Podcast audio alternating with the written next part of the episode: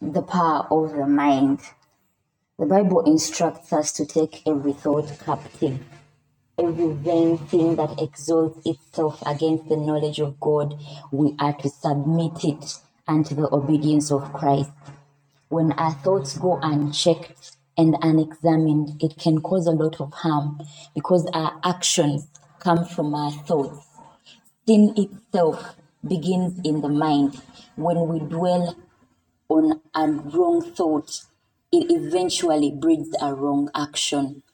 We need to know that our mind is very important ground. The truths or lies we believe about ourselves start from the mind. How we perceive the situation we are in and its outcome is all in our mind. It is in our mind that we are either victorious or defeated.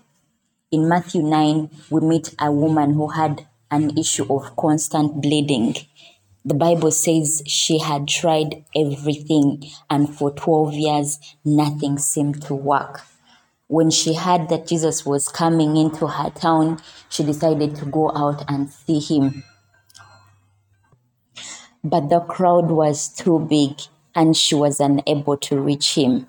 So she reached out and touched the hem of his garment because she thought to herself, if only I could touch his robe, I will be healed. And indeed, she was healed. It was from that thought that her actions were manifested, that her actions were revealed. We are called to be selective upon the things that we think on. We are called to think on those things that are pure, those things that are true and noble, those things that are lovely and virtuous. Those are the things that we are called to re- to meditate and to think upon.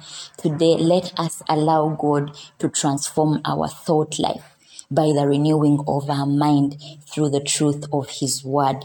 And as we submit, as we are intentional and being selective on the things that we dwell on, may God reveal to us those thoughts that are exalting themselves against His knowledge so that we can bring them under the obedience of Christ.